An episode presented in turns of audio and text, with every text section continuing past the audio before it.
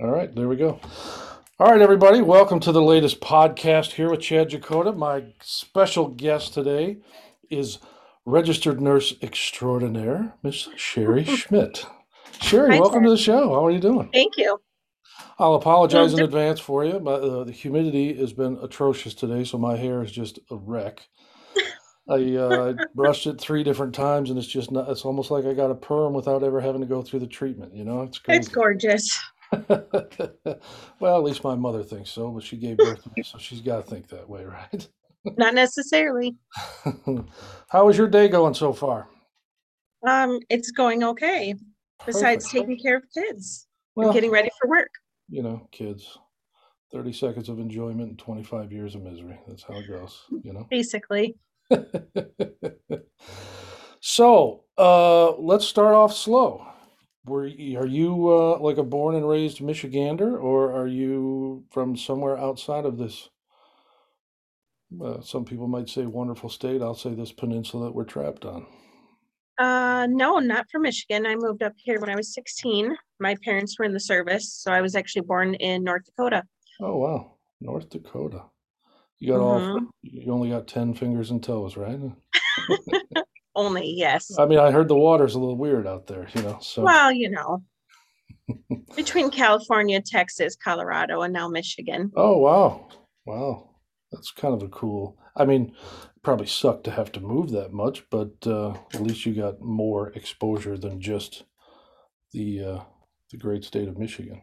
Exactly. Makes me appreciate Michigan all the more. Somebody has to, I guess, right? Both of your parents were in the military? yes, both were in the Air Force. Oh, Air Force. Okay, Mhm. okay. Um, so was like Michigan like their last stop? Like you talking Selfridge type of Michigan thing, or?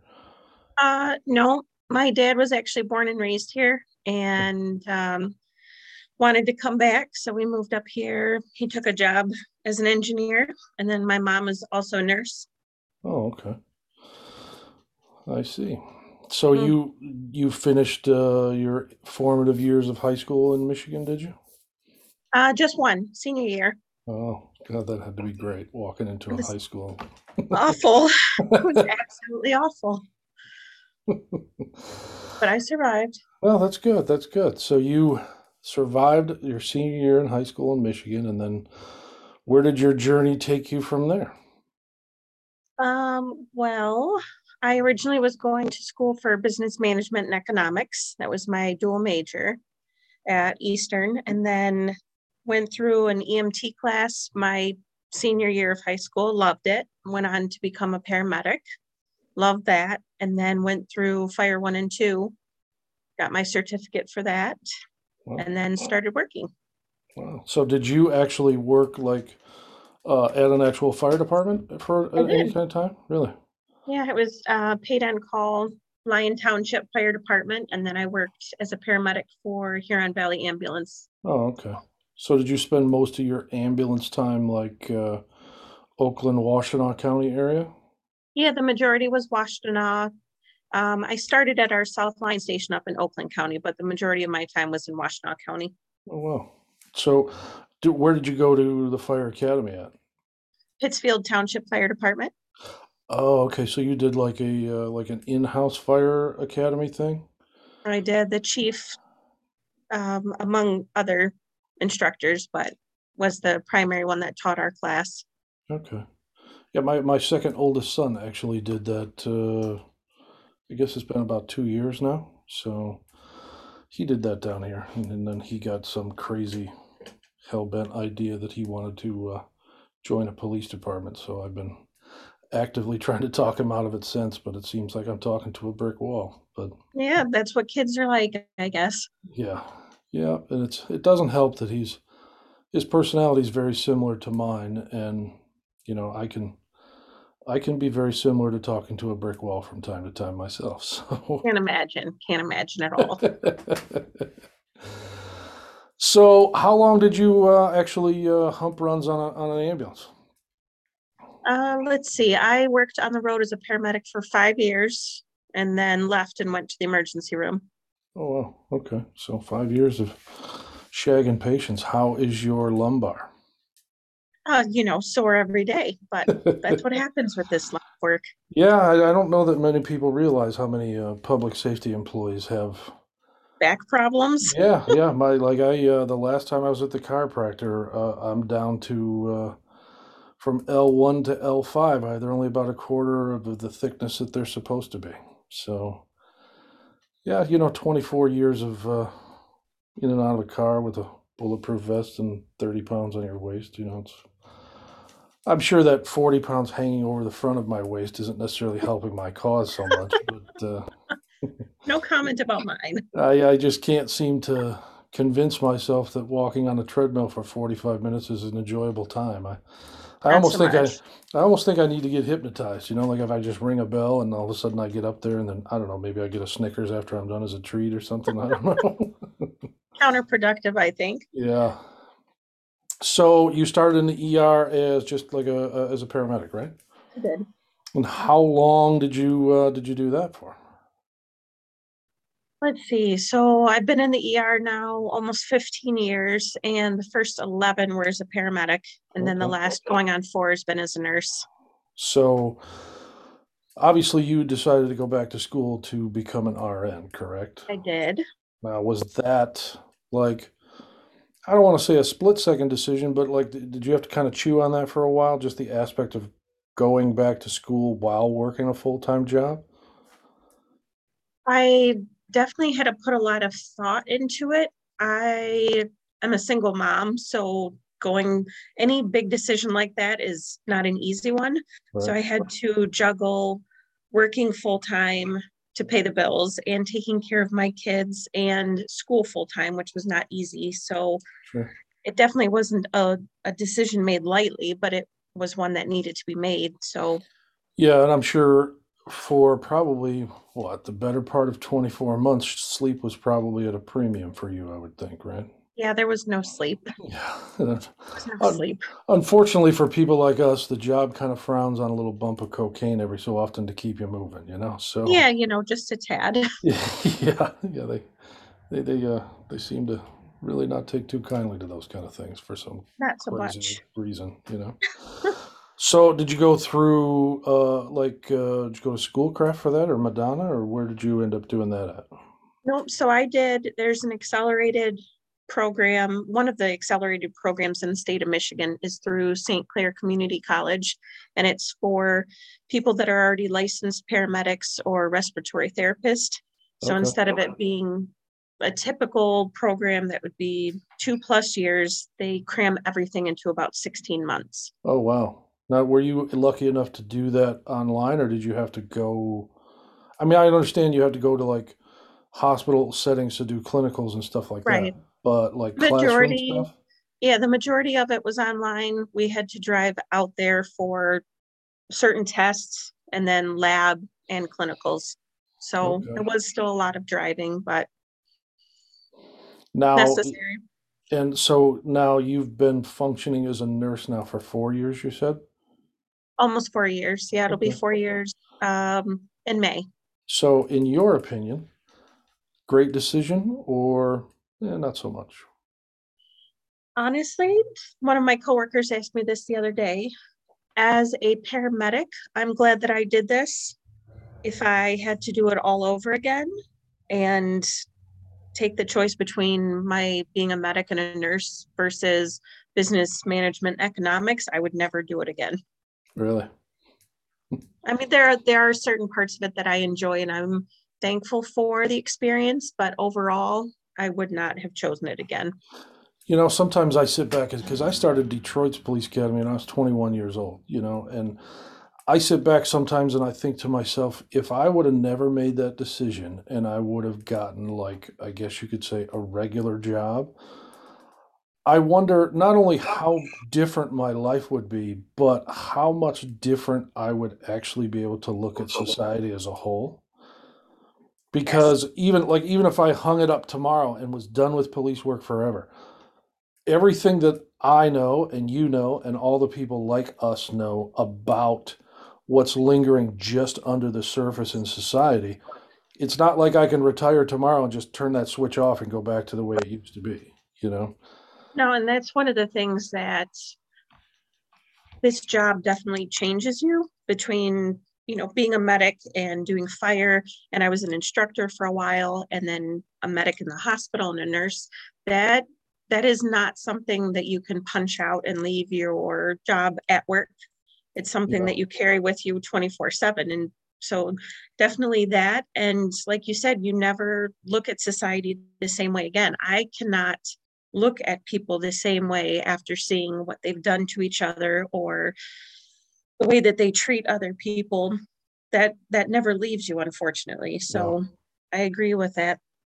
Well, and it becomes so second nature. Like for me, this was about two years ago. I was out to dinner with my mother, and we're just sitting there talking, and she got so pissed at me because I'm fully involved in the conversation, answering and asking back and forth. I hear everything she's saying, but I never look at her once because I'm too busy paying attention Scanning to the room. everything else going around.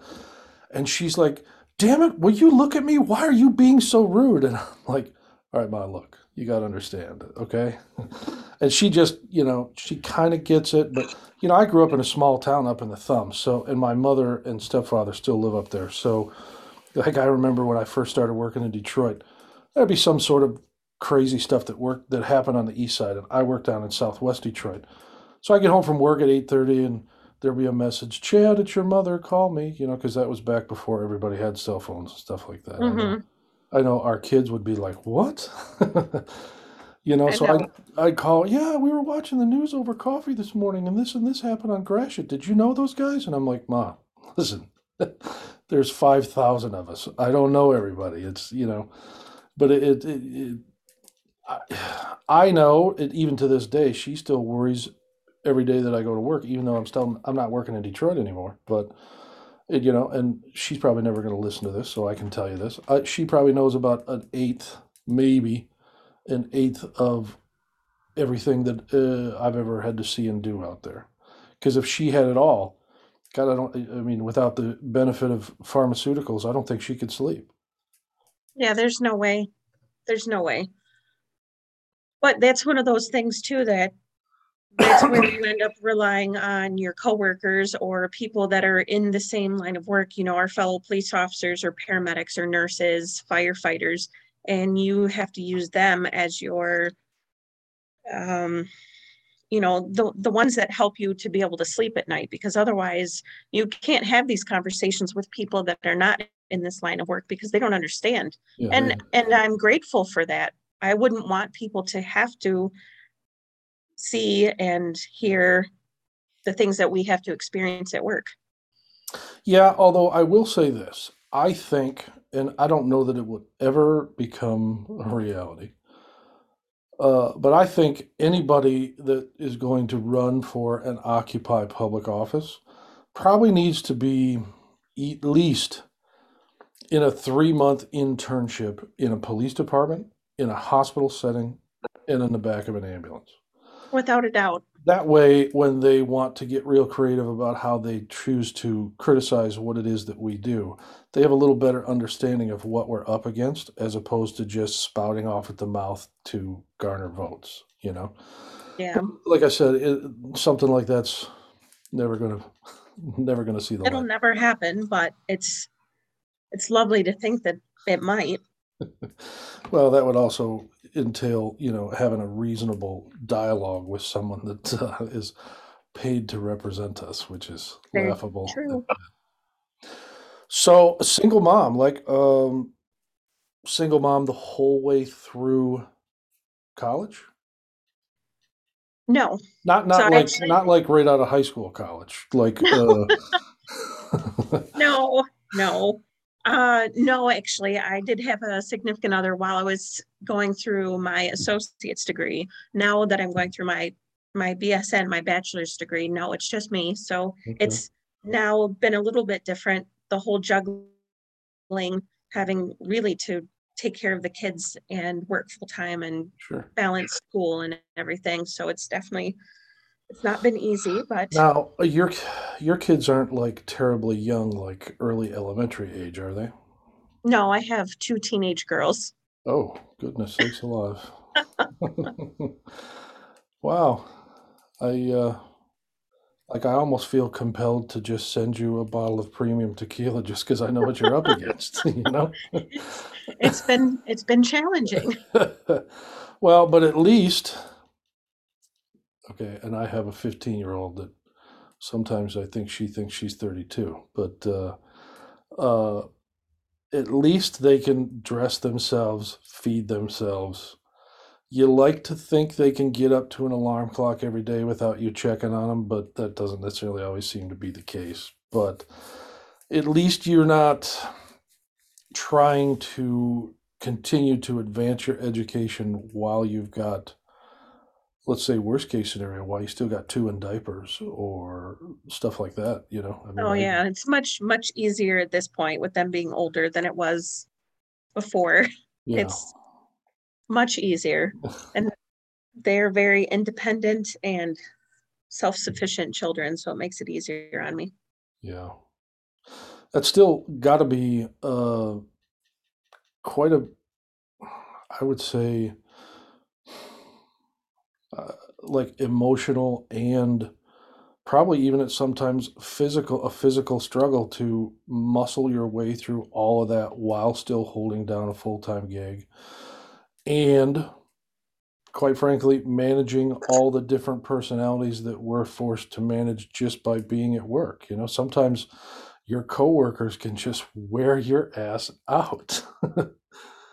I'm actually lucky that my coworkers are really the ones that make work more tolerable. So we are a very tight knit group, and the ability to laugh with them and rely on them when you're having a bad day is is definitely the reason why I have been able to work in the ER as long as I have without just wanting to say that I'm done and walk yeah. out. Just so one of those epic meltdowns and yes, squeal out of the parking lot, never to come back. well, I've been close a few times, but oh, I, listen, I'm there. I don't know, three, four, five, six times a month at least. You know. yeah. So, um, yeah, they are definitely. That is the nice part. It, it's much different than you being a police officer where it's just you and your partner in the car, you in the car. Granted, you have your guys at the station too, but we are with our our coworkers 12, 16 hours a day, depending on what shift you're working. And sure. most of us work crazy amounts of overtime. So you end up spending more time with them than you do with your family. Yeah. To get to know them very well. Now I'll admit sometimes you know, because when when I first left Detroit, I left in 2007. I actually had to get used to what it was like to ride solo because I I've never done that before. You know, in Detroit, that it's a two person car all the time. Now that I've been gone, let me see. Well, last month was 14 years I've been on to Detroit, so I actually enjoy being solo now. Like sometimes when everything else gets to be like a little too much, it's nice to be able to just kind of drive away from everything and just kind of have that moment to just kind of sort your own head out without sharing a car with somebody or arguing over what kind of radio station you want to listen to or what the hell you're going to eat that night or whatever the case may be. Sometimes it's it's it's nice to just kind of disappear into the middle of uh, a neighborhood and just kind of exist for a few minutes, you know, because it's that makes sense. Well, and you know, uh, in my situation, probably very similar to yours, there can be times where you're like looking at the clock, like, oh my God, like uh, there's still five hours to go. Jesus Christ, you know? And then there's other times where you look at the clock and it's like, God, it's only been a half hour. And you're like, God, there's only three hours left. What the hell, you know? and yeah. you know or i like for me you know you guys don't necessarily have that radio uh, in your ear all the time you're, you're kind of more controlled by what comes through the door but you know it's there's no those nights where you know you're you say whatever you got to say to uh, okay we're done with this run and then they're like all right copy the next and you're like it's four o'clock in the morning. Why are these people not sleeping? What the you know? Yeah. Well i mean it's it's very similar to the er i remember when i first started er you know, by two o'clock in the morning, because I, I started on midnight shift, by two o'clock in the morning, the ER would be empty and we wouldn't have maybe one or two patients trickle in for, over the next five to six hours. And it's it's changed drastically in the 14 years I've been there, whereas now it is busy 24 7 Yeah. and we don't ever get a break. I can't tell you the last time, I would say in the last year, I've had one day where I had a lunch break. That's it. Wow. So, and it's the same for for you guys. You Yeah. don't necessarily get that regular break to where you can decompress and just sit for a while and get Well- away from it all. And especially where I work at, because we're so short staffed that on the night shift, you know, uh, let's, okay, we work 12, so we work 15 days a month. Probably 13 of those 15 days, there's only me and one other guy out there, and that's it. So you don't get a break because you have to go to every call that comes in every night. Right. So you can't, like, you know, if it was a, normally like a full shift, each person could take their little meal break. And unless it was a major incident, the dispatcher really wouldn't bother you. But that doesn't really work now. And, you know, to complicate the situation even further, you know, the, the new generation that's coming up, and I think some to a certain extent, kind of justifiably, they don't want anything to do with any of these public safety jobs. No. You know, the Yep. government, the, the government constantly takes things away and makes it harder to do the job while not really making it, unless you really function on overtime well, they, they make it difficult to, to survive on, you know, like I think in, in where I work at, God, I think the starting wage for brand new guys is like 19 bucks an hour. Like, if I'm a kid coming out of college with $50,000 worth of student loan debt sitting on my back, it's going to be real hard for me to be happy about taking a $19 an hour job. Like I've got to hope that my parents aren't in a rush to kick me out of the basement. You know what I mean? Because I Right. got a, I got a pretty good hole I got to dig out of before I can even think about getting my own place. But uh, I, I guess I don't at this point. It will change. I mean, it's always a pendulum, and it swings one way or the other. And I think right now we're kind of at the apex on the left, and slowly but surely it'll swing back the other way. But it could take another 10 to 15 years before it makes it all the way back the other side, you know? And, you know, new kids coming into these jobs now, you know, they're going to be over the hump and on the backside of their career with spouses and kids and mortgages and stuff by the time it corrects itself. The damage will have already been done to them, just like it got done to us, you know? I mean, Well, un- unfortunately, I don't.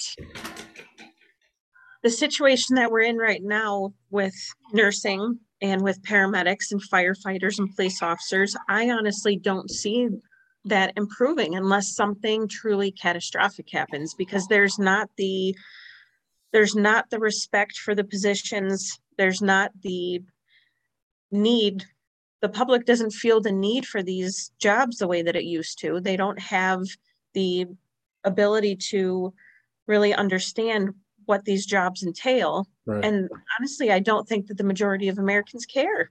no, You know, no. The, the average starting wage for a paramedic is thirty-five thousand dollars a year. Yeah. And that's for basically an associate's degree and, and life saving. And that's ridiculous. When I was a paramedic, I started at ten dollars an hour. That was it. Yeah. And I was running cardiac arrests and car accident scenes before I was old enough to drink. my daughter, the 15 year old going on 35 year old one, she works at Sonic. She's not even old enough to cook or run the register. So all she does is make all their fancy little shakes and teas and all those other things. And they pay her at 15 years old $12 an hour to do that. So why on earth would I want to jump into a life and death gig for just a couple dollars more. That that doesn't make any sense to you know. I, you know, it's funny because when, uh, when I sit back and think, you know, I, I I got hired in Detroit in April of '98, but I I applied in January of '97. So it took a little over a year to get all the way through the entire process. And Detroit's starting wage back then was twenty five thousand dollars a year. And even though that wasn't a lot of money, it was still somewhat livable. I mean, you had to be careful, but uh, you know they had step increases worked in the contract for the first couple years, where you went up every six months instead of once a year. So, and, and overtime overtime was easily accessible uh, in the D back in those days. So you could you could supplement yourself. But um, you know, now like to think about taking a job, this kind of job for that kind of money. No, I I uh, I think I'd rather be an electrician or a plumber. You know? Yeah, it's the amount of stress that this job puts on not only you, but your family, Oh yeah, the missing holidays and you know, you always have to worry about, and you guys are going through the same thing, but everybody hates you. The stress from that. You constantly have to worry about if you're going to be sued, especially my line of work. You make a medical error that could mean that somebody's going to die from it. And that type of situation is not to be taken lightly. right. And so we're we're having to still take on all the responsibilities that we had before, but in the environment now where we're constantly being threatened and we're constantly being assaulted and screamed at and sworn at just for trying to do our job when we're running with half the staff that we should and we're Yeah, all working overtime to try and make sure that patients are being cared for the best way that we can. And it's a losing battle, unfortunately. yeah. Well, and, and you combine that with, and I- I'm sure, I, I I guess I just not had the time to really dig and and try and research it, but I'm sure there's probably been some type of a study done by Harvard or, or something like that where they can really kind of give us a, a true indication of like the people in public safety who've been at it for let's say a decade or longer like you or I. Like I'd like to know, okay, uh just on average, how much are we truly affected by PTSD? You know, because it, like Significantly. uh, I'm sure it was the same way for you as it was for me, e- even in the, as far as the late 90s.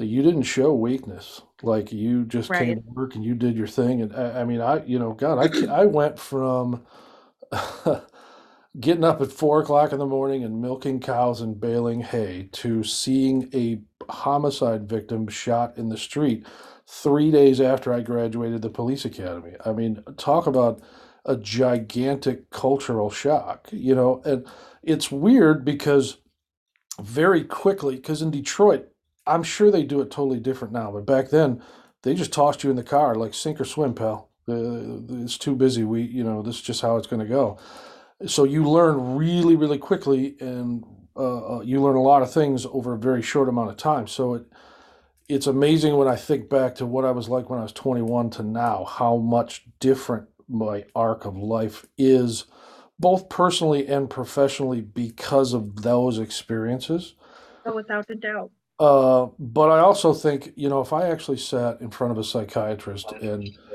really broke it down to that person, I think they would almost look at me like, Jesus Christ, Chad, you like your PTSD levels are off the charts. Like I don't even know how we can treat this. You know, how are you Well, functioning?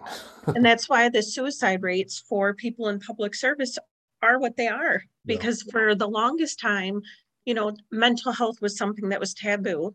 And those of us that are in this line of work are supposed to be the helpers and the healers. And, you know, how long can you take care of someone else constantly while putting your needs on the back burner before it finally catches up to you? sure. It's, and not to mention, you know, the things that we see are not things that you can just forget about. No, it's like I, I I forget who I was having this conversation with about six months ago. I I want to say yeah, it was one of the last comedy shows I did uh, during the the kind of lull between regular COVID and Delta COVID. Uh, and I was in uh, uh, uh, Indiana, and I was talking with a guy from Chicago. We had worked together a couple times before, but somehow we got into. He had ran into somebody else, and oh yeah, so and so said that you're a cop in real life, and I'm like, yeah, I don't talk about that on stage because this is kind of my escape. But uh, so then, of course, that opens the floodgates for ten thousand questions. You know how it goes, you know, Of course. What's the worst thing you've ever seen? You really don't want to know. Yeah, yeah, and uh, you know, I, he's like, I just can't imagine. I said, well, here's what you need to understand. I said, you know how like um, in a uh, a uh, like a Friday the Thirteenth movie or stuff like that. You know, there's all kinds of blood, gore, and guts and all this stuff. He's like, yeah, yeah. I said, that's all makeup.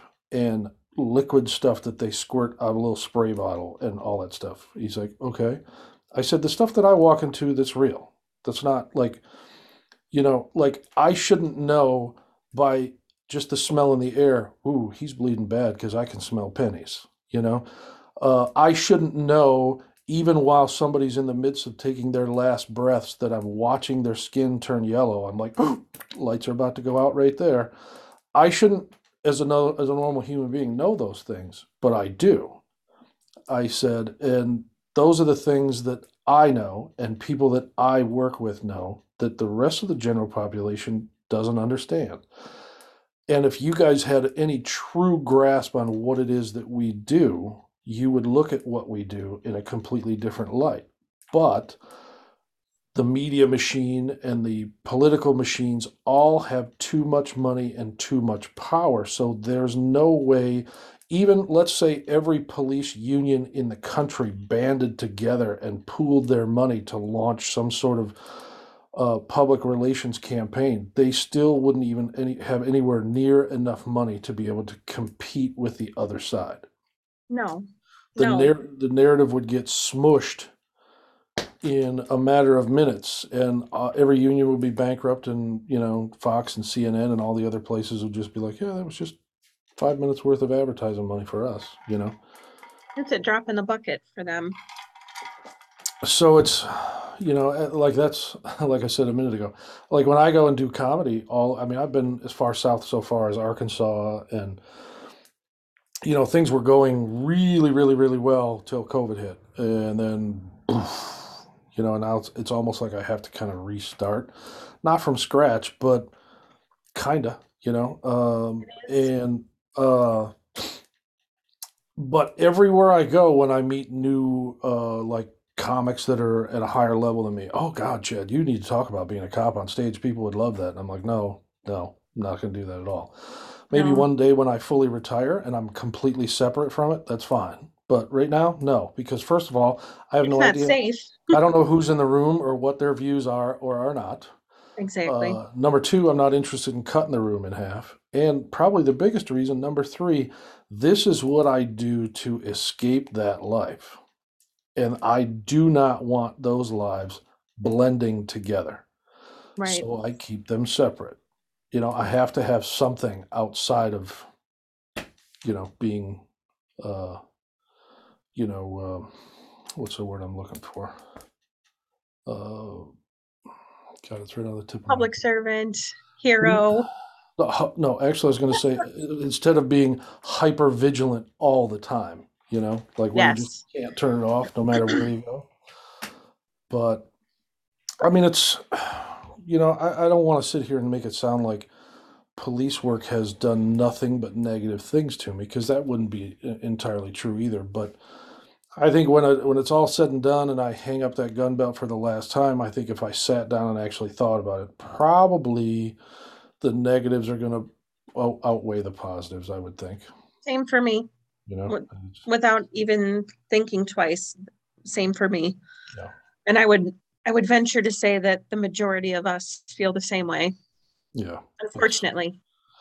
You know, and it's funny, you know, because, you know, now I'm in a position where I look at the new guys coming in and they're all bright eyed and, oh, we're going to do this and that. And you just kind of sit over in the corner and be like, oh, it's going to suck. It's going to suck so bad to watch him get crushed. Because in six Yeah. months, he's going to realize that all the things that they sold him are not even remotely a possibility. And, you know, it's, It is, it's sad. yeah. It's sad. So, not to totally shift gears, but I touched on it a minute ago. Uh, the old uh, COVID 19 or 26 or whatever number they got connected to it now. What was it like? Like, because I guess I've never asked anybody this before. Um, before everybody kind of really knew what it was, in your professional world, like, did people kind of know something was amiss? but necessarily couldn't put their finger on it or like how did it slowly develop to where because it was i like i really honestly quite honestly i think i had it at the end of december kind of like between christmas and new year's of 2019 before anybody really knew what it was. Uh, because there was about six days where, like, I was down, like nothing. Because I don't really go to the doctor that much. Shocking. I'm sure you're surprised by that, but uh, but nothing over the counter. Uh, nothing. Like even taking Advil PM just to try and sleep wasn't strong enough to keep me asleep.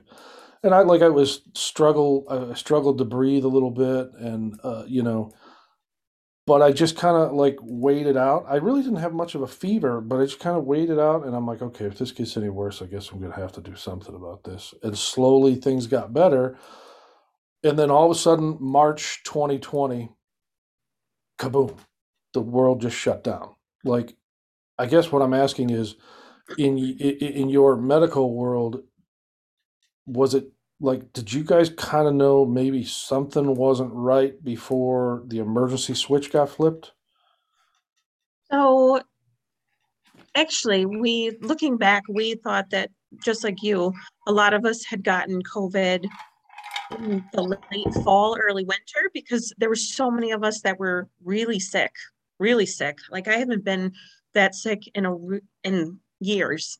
Um, and we didn't really know a whole lot. We had heard, oh, something's going on in China.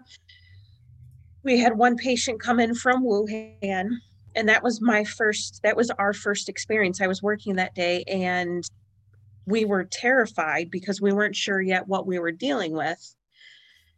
And so, you know, we're all gowning up in the goggles and the gloves and um and then it just was kind of a trickle and then all of a sudden, I would say late, mid to late February is when it exploded for us. And then by the end of March, the system was, our hospital was completely overwhelmed.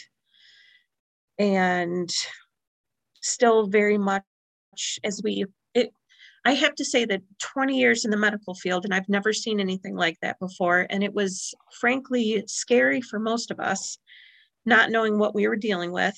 And the majority of us have families, obviously, and children at home. sure And so not sure if we were going to bring this home to our families and watching as the disease process as we started to learn more about it and and what it did to the body was something that I've never seen before. It's it- you know, on one hand it's fascinating to learn. We want to be able to learn and expand what we know about things, but then on the same, you know, on the other hand it was scary.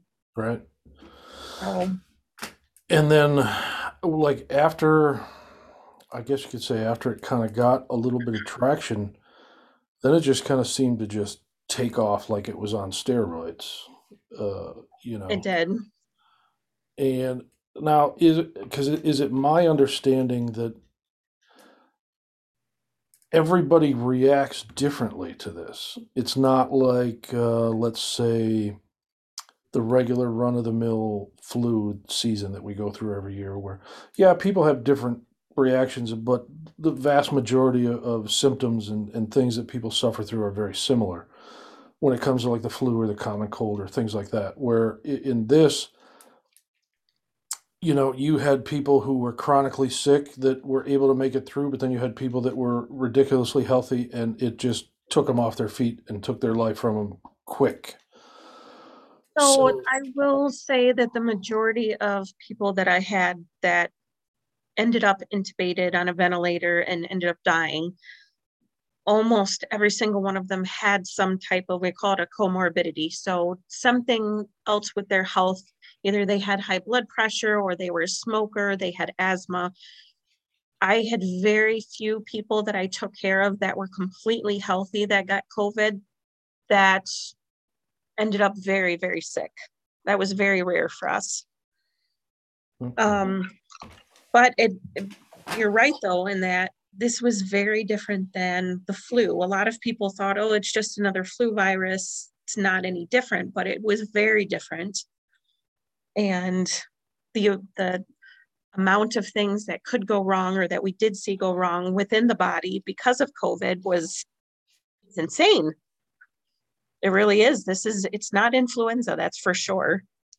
So now, is this this variant Delta or whatever they're calling it today. Um, is it, I guess, in your opinion, you think it's at the same level as when the first wave washed through us, or it's different now? So at least in our hospital, we're not having near the number of patients that are dying from it. So that first last spring, it was, you know, and I was in the ER, obviously that's my home, but I got shifted to the ICU for close to two months because we had so many patients that were in the ICU that they needed help. So I got pulled to the ICU. So every patient that I had for close to six weeks, besides one or two, died from COVID, Wow. which is nothing close to what we have right now.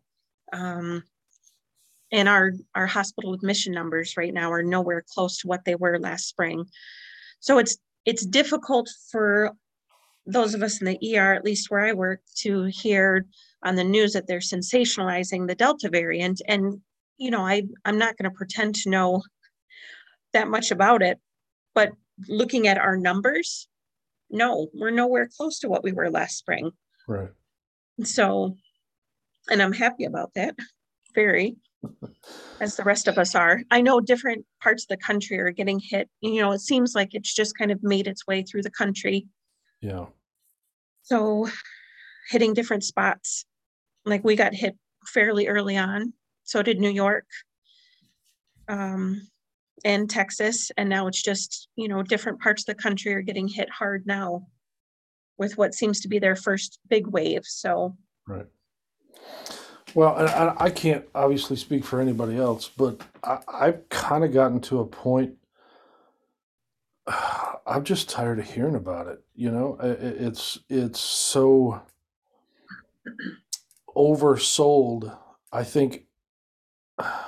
I think it's partially the government, and I think it's partially the media doing an awful lot of fear mongering amongst the population. I don't know what the reason is to keep it so alive, uh, you know, other than distraction from other things that, you know, like I learned a long time ago, you know, if the government is uh, uh, is making waves over here on the right, you got to look over to the left because they're obviously doing something over there they don't want you to know about. Like, uh, you know, the yes. the the I, I wonder, and I don't know if we'll ever find out, but I wonder that just the horrible, horrible shit show of an evacuation in Afghanistan. I mean, it was so it was like a third grader was planning that. So, but I often wonder, okay, because it was so bad and it attracted so much attention, what the hell were they doing over on the other side of the curtain that we don't know about? You know what I mean? Because it just monopolized so much attention. Um, And I, I think that definitely, you know, COVID, for those of us that worked through it and had to care for patients, like we know that it's a very serious issue, obviously. And like I said, the the emotional toll that it took on all of us was huge. yeah, However, I will say that there was a lot of us, though, that are of the same mindset that the amount of publicity that they were giving it and scaring people was not something that was necessary. There's certain ways that you can approach things where people know how to take something to heart, but without terrifying. yeah. You know, it's Well, just, You know, Yeah. in, in, in like public relations uh 101, you know, a person can be rationalized with, but people are crazy.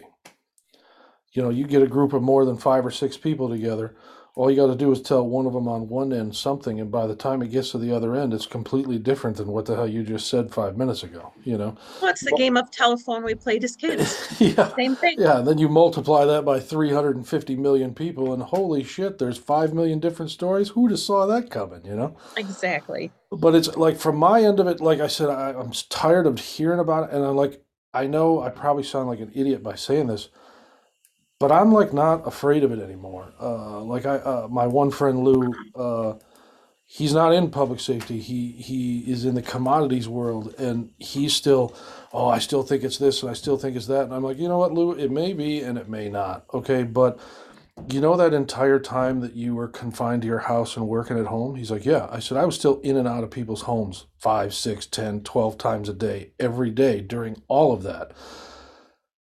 It's been in my life and sitting on my shoulder every day I go to work for almost two years now. Like, Yep. okay, I'm done with this. You know, like, you know, uh, if we were able to whip up a, a, a, you know, a vaccine for it that quick, like, come on now, you know, but, uh, and not to go off on some sort of diatribe, but I still didn't get the vaccine either. I, I this probably sound crazy.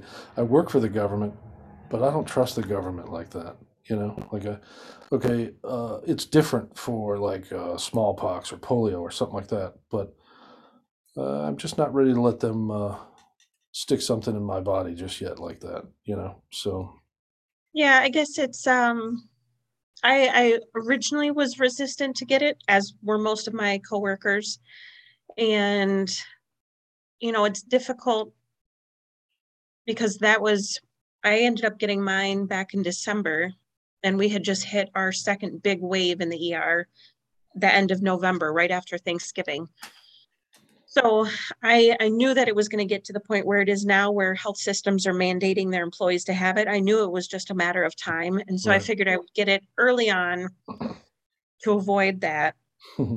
And I wasn't sure how quickly they, if they were going to run out of vaccines for employees and things like that. So I, I got it early on. But that's the things that I can appreciate, though, that everybody should have a choice to decide if they want it or not. sure. You know, and, and my decision of not getting it, you know what, whether it's six months or five years or 25 years from now, it may come back to really bite me in the ass. I don't know. But it, it just, I, I just could not convince myself over 50% that it was a, the best decision for me to make at this point. And I think had I been in a different position where I was working from home and not interacting with a whole lot of other people, I might have thought differently about it. But after going a year and a half of, I mean, you know, uh, some nights maybe I interact with 10 people, and other nights I might interact with two or 300 in a 12 hour swing. It just depends on where my night takes me. But over the course of a year and a half, I mean, that's, uh, I'm a cop. That's why I, I, don't do math well. But, uh, It's a lot. uh, it's just more than I can count on 10 fingers and 10 toes, but it's still a tremendous amount of people.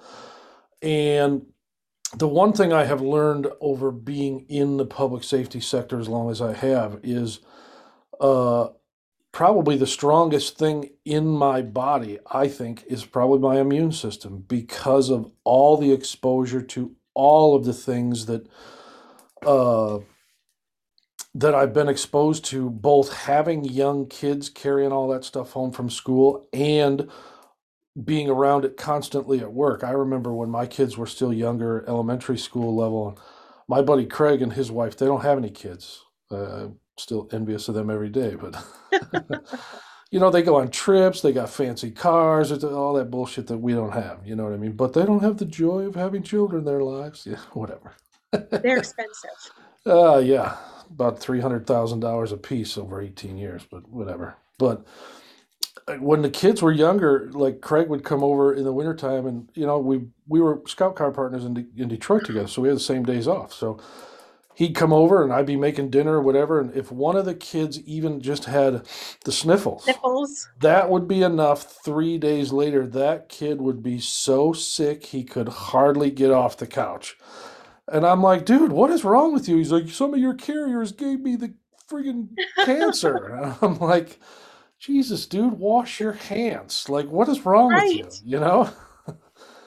but so I, I, I, I think that my immune system is probably the strongest thing in my body. And I don't know. I, I don't know if there's enough science to know do you ever develop enough antibodies to become resistant to it? Or uh, uh what's the other fancy little uh, uh yeah, immune. You know, do you Right. ev- eventually build up enough antibodies from enough exposure where you just are immune to it at this point? You know, I, I don't Well, and. I think we're still learning a lot about it. It's you know, it's only been, it's less than two years. Um, and there are obviously different schools of thought. However, you know, from my end of things is that, all right, you get the flu shot and you can still get the flu. But we have certain vaccines, say like smallpox and polio and things like that, that you get vaccines and have basically eradicated certain diseases Right. that used to cripple entire nations. So, you know, it's, but like I said, that's one of those things that people have to decide if they want to get it. And if not, then unfortunately, right now, there's repercussions for not choosing to Yeah. get the vaccine. So Yeah, actually, I I guess it's going to be interesting to see how all this plays out. I want to say it was earlier today. I think I was drinking coffee and reading the, the paper, and I can't remember if it, is it malaria. The World Health Organization has basically come out publicly and said that they've developed uh, immunization for. I think it's malaria. I think Yeah. that's what it is. Yeah, I was just reading about it earlier today, actually. Yeah, and I'm like, okay, so malaria's been around for, I don't know, since there was more than two humans, and it's taken us this long to kind of knock that one down. Like, what, you know? But I, I mean, everybody's also got their own suspicion as to what, you know, well, where did this come from? What this? The China lab, this, that, the other thing. I, you know, I, I don't know what I believe or what I don't believe. I think that all, not even necessarily Americans. I think I think most people in the planet. Uh, I think if they don't understand that something like what is happening to us isn't on like uh, on pa- on par with what the military likes to call biological warfare, I think that they're really really naive to the kind of shit that that not only our but most every other first world country military is actively working on that this is the kind of stuff that they're going to do to knock down the population instead of just sending people door to door with shotguns, you know? So, I, I don't know.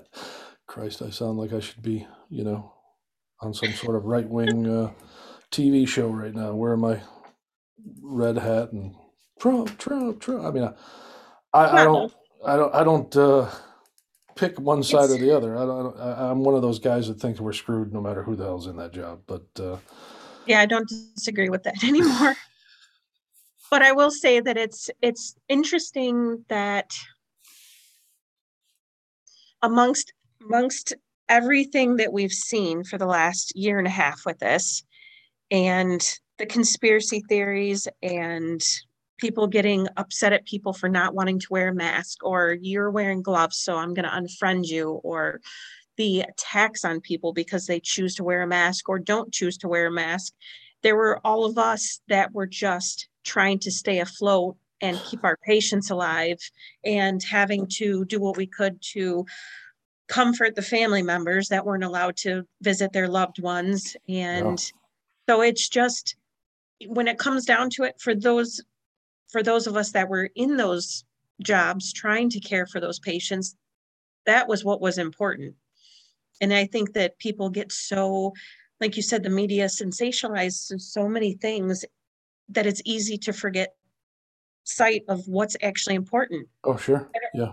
so yes you want everybody to stay safe but when it comes down to it there's no reason to disrespect somebody just because you disagree with what they're doing Yeah. i don't understand that I don't know if it's because it, uh, you know, it generates ad sales or if it's clickbait or what, whatever other fancy term they got to, but somehow somebody's making money off of it. I was just gonna say, that's, that's really what, you know, the fact that, that Mr. Bezos and so many other people got filthy rich off all of this and the loss of life is nauseating. Yeah. So, and you, the, the amount of nurses that had to deal with family members and give them updates over the phone, and we were writing messages on whiteboards showing it out windows or FaceTiming patients on our personal phone so that they could tell their loved ones goodbye. You know, when it comes down to it, I don't, I don't really care about anything else but that. Well, there there was an instance. it was last summer. Um, probably about eight or eight thirty at night. We got sent over to your job site because, uh, you know how the ICU windows kind of face out to that parking lot, right? Yes, yep. Well, there was a patient that was in there, uh, and his wife of like 49 years was sitting in like a fold up chair right outside the window, bothering nobody, doing nothing. And uh, there was a guy at your job site that used to be in charge of the security detail that is no longer in charge over there that seemed to get a real big bee up his bonnet about the fact that she was there and it was getting ready to get dark. And I'm like, okay, and you're looking for us to do what? Well, you know, I mean, uh, if we have to, we're going to trespass her from the property. And I'm like, really? like, okay, uh, that's the person she spent more time with than I have on this planet. If you think I'm going to go over there and tell her she has to leave when tonight might be the last time she sees that person take a breath, I'll give you the boss's direct number right to his office and you can complain about me in the morning, but I'm not doing that. Right. And he was like ready to raise hell about it. Well, this, that, or the other thing. And, you know, I, I'm like, listen, pal, like, uh, how about we put that ego in check just for five minutes and let somebody have the last dignified opportunity they can have with the person they've spent their entire adult life with. Like, I think we can just let this go. And I, And I, I think that COVID more than anything has shown us that nasty side of humankind and the complete, you know, it did, it did a lot of good things. It did do a lot of good things. However, as far as, you know, um, those of us in public service for the first time in quite some time felt like we were appreciated. That went away rather quickly. It was nice while it lasted. However, I will say that the thing that it showed us the most is how selfish people are and Oh, how yeah. they don't think about what's happening with somebody else. As long as they're fine, that's all they care Oh, about. yeah.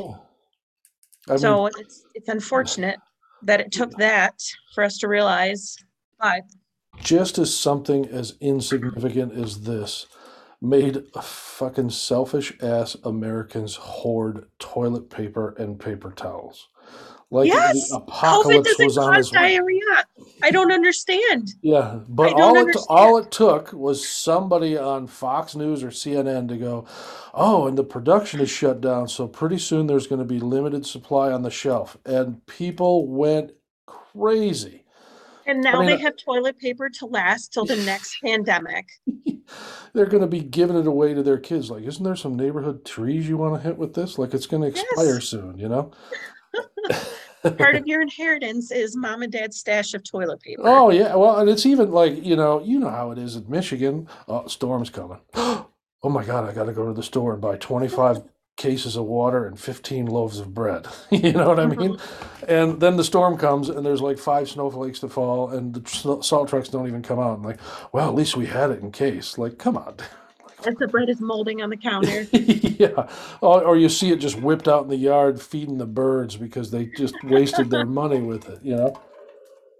Very true. like at least if you're going to hoard something hoard something you know like uh, that i don't know maybe hoard enough food where you can get your neighbors together and cook a giant meal and actually engage your neighbors and talk to them instead of looking through the blinds. Oh what do you think they're doing over there betty? I don't know. Maybe we should call the police on them you know?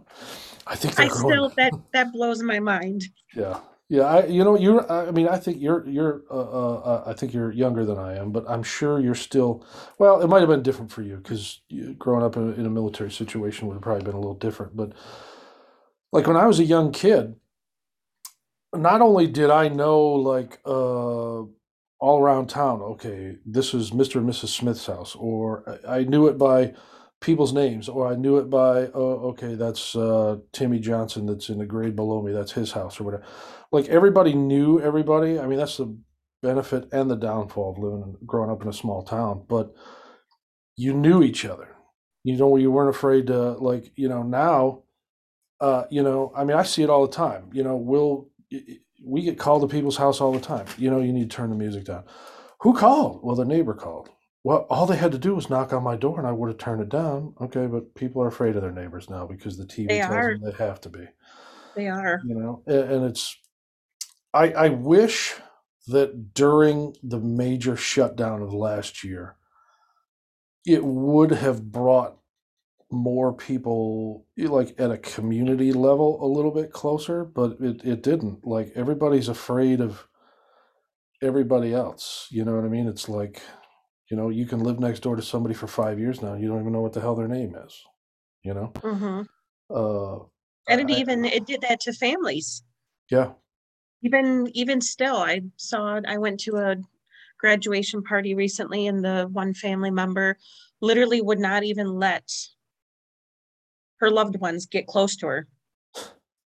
And and it's to me, it's mind-boggling. Like what what do you get out of that?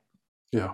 How is life even worth living at that point if you don't even have your loved ones close to you? What's the point? Yeah. It, it's you know, uh, I think out of all the different emotions that humans experience, quite frankly, I think fear has to be the most powerful one because not o- not only can you self generate it, but people can use it as a weapon against you at the same time. Without a doubt. You know, And we've seen that the last two years. yeah, yeah, and it's. I mean, I I don't know that I believe unless something went horribly wrong, and they got everybody to buy in. I don't know that the government, whether it's at state or federal level, is going to convince Americans to go back into a lockdown again. I just don't. I think most people are like, yeah, go fuck yourself. I'm, I'm doing this, you know? I, I think so. And, you know, just the economic toll that it's taken on our country alone, I think would be enough for people to say that. I, I don't think, I don't think that they would have the support of the American people again if it were to come to that. No, no. And, and it's, you know, let's see. So it's 2021, almost 2022. So let's see. Probably right after Christmas, there'll be the midterm slash governor election season. So they're going to have to dial back up the fear mongering right after the holidays again. So we'll have to see how that shit works out. Mhm. And then shortly after that's over with, then they're going to have to, you know, uh, then they're going to have to dial it back up for the next presidential run. And that's even if the Donald chooses not to jump back into the foray. But I don't think his ego can handle him not jumping back in. So I can't wait to see what kind of a shit show that turns into in 2023, you know? It's gonna be a mess. Just our, our governor election is gonna be interesting. Yeah, yeah, because I, you know, uh, and I don't necessarily pay attention close enough because I just don't have like, I don't want to say I don't have the interest, but I get enough politics at work. Like I, I don't- you know, when I'm at home, I'd rather do something Right. different. Uh, but I didn't necessarily have a problem with Gretchen one way or the other. I, I think that once she started locking things down, I think she took it to a little bit of an unhealthy level. but uh, uh, I think she's going to have some real real problems on her hands uh, because I think I would she agree with that. I think she pissed a lot of people off, and you know, I, I you know James Craig was obviously chief in Detroit, but he didn't come along till long after I was gone, so I don't really know what he's like other than what his public image is. You know, I've got people I used to work with in Detroit that love him to death, and I got people I used to work with in Detroit that hated his guts. But you know, the big boss usually isn't usually coming out on top on a prior on a popularity contest, anyways. But uh, you know, he stuck around in that job for a long time. You know, the average lifespan of a Detroit police chief prior to James Craig was, you know, sometimes as short as 18 months. So Wow. he stuck around for a while, but who knows? Uh, you know, if I was able to predict it, I certainly wouldn't still be walking around in polyester jumpsuit sweating my ass off inside the damn car every day. I'd be sitting on the beach with a drink with an umbrella in it, being like, I don't give a shit. That sounds much better than going to work every day. yeah. Yeah, the only thing I'd be worried about is, oh, are those clouds big enough to be a hurricane? Maybe I should go inside for a couple days. You know, other than, other than that, my biggest problem is going to be, oh shit, I'm out of sunblock. I guess my pasty white ass can't go outside today. You know. Very true. Well, listen, I thank you a tremendous amount for the opportunity to come on and and talk. Uh, I learned a whole lot about you today, and uh, you know, Nothing it, terribly interesting, I'm telling you. you know, some of it was good. A lot of it was kind of boring. But, yeah. no, it's it, Oh, you I, know. I, I, I, I, it was a good time. I, I had a good time. Maybe we'll have to try and do it again after you uh, finish your uh, your BSN and then you become a nursing instructor and you know that's if by getting on this podcast it'll launch you into world fame all by itself but uh, Well, hell, then I won't go to work tomorrow. well I, I think you'll be okay for a couple days i think it's going to take a little bit of time for the wave to make it back to you but A uh, girl can hope. Crush my dreams. i'm not into the dream crushing business at all but Fair enough. uh, yeah, no, I hope you had a good time. I really enjoyed this. I learned a lot of stuff, and uh, I actually learned some stuff about COVID and, and hospital employment that I didn't understand myself. So, thank you There's again. lots to it. I really had a good time. Thank you very much. You're quite welcome. All right.